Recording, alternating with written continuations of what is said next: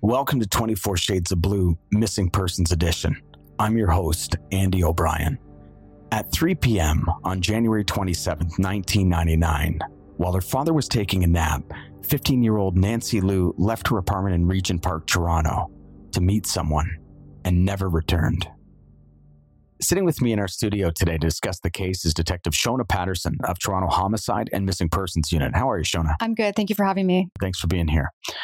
Can you first let us know what were the events that led up to Nancy's disappearance? So, Nancy was at her home address, which was in the Dundas and Parliament area. She was living in a residential building there with her dad.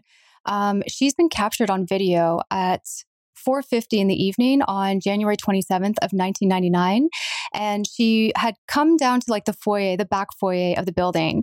She was loitering there for about 10 seconds. We have her on video. Then her face brightens up, she smiles, and then she runs out the back doors. So she clearly has gone out and run out to somebody that she knows, but we just don't know who that is. And how would you describe Nancy's appearance and overall character? Nancy was quite petite. She was 5'1 with uh, long dark hair. She had a small little scar on her upper lip and she had a birthmark on her left cheek. And what was she wearing specifically the last time that she was seen on tape? On video, we have her wearing a waist length uh, white winter jacket, um, platform boots, and a pair of blue jeans. And how is Nancy's relationship with her parents at that time? She has a really strong sense of um, family. However, she was struggling a little bit with the rules at home uh, leading up to her disappearance.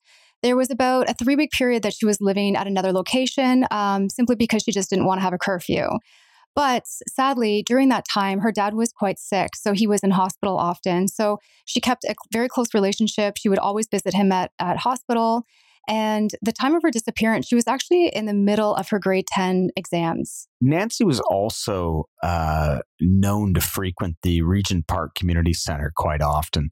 And I'm wondering, could it be to meet up with someone who could have a hand in her disappearance, or is there any connection there between her disappearance? So she had a, a, a large group of friends. She was very social, uh, described as very boisterous. I'm sure that they would hang out at the Regent Park Community Center just to hang out, just teenagers. They're in grade 10.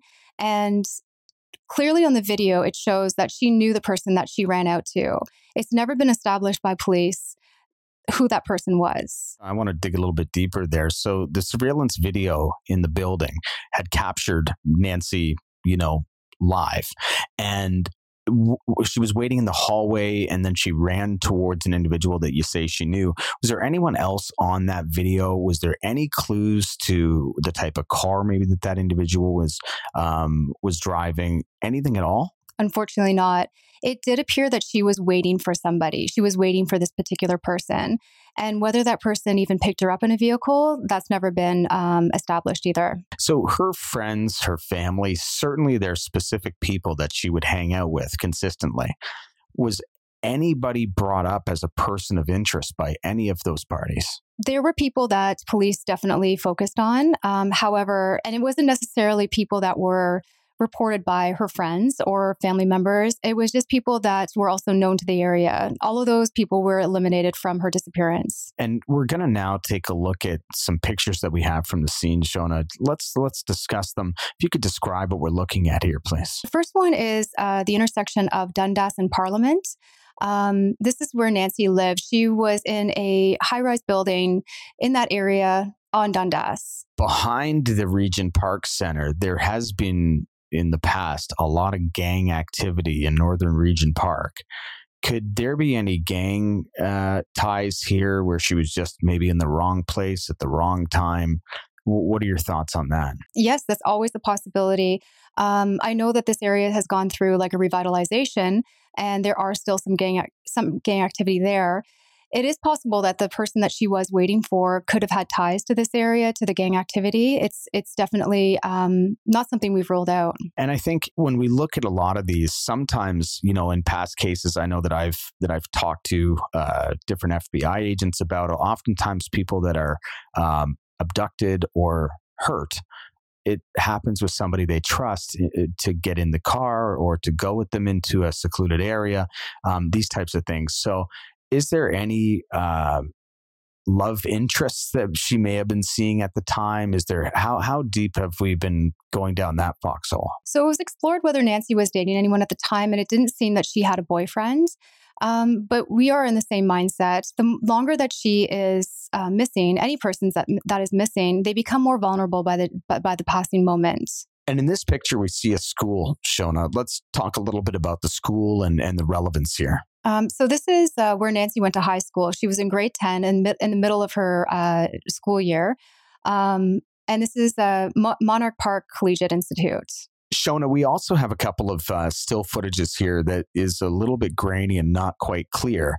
Um, but let's talk a little bit about what we can see. So we're very fortunate that we actually were able to capture her on video. As you can see, it's 16 years. So back then, the video quality wasn't as good as what we now have and what we now rely on.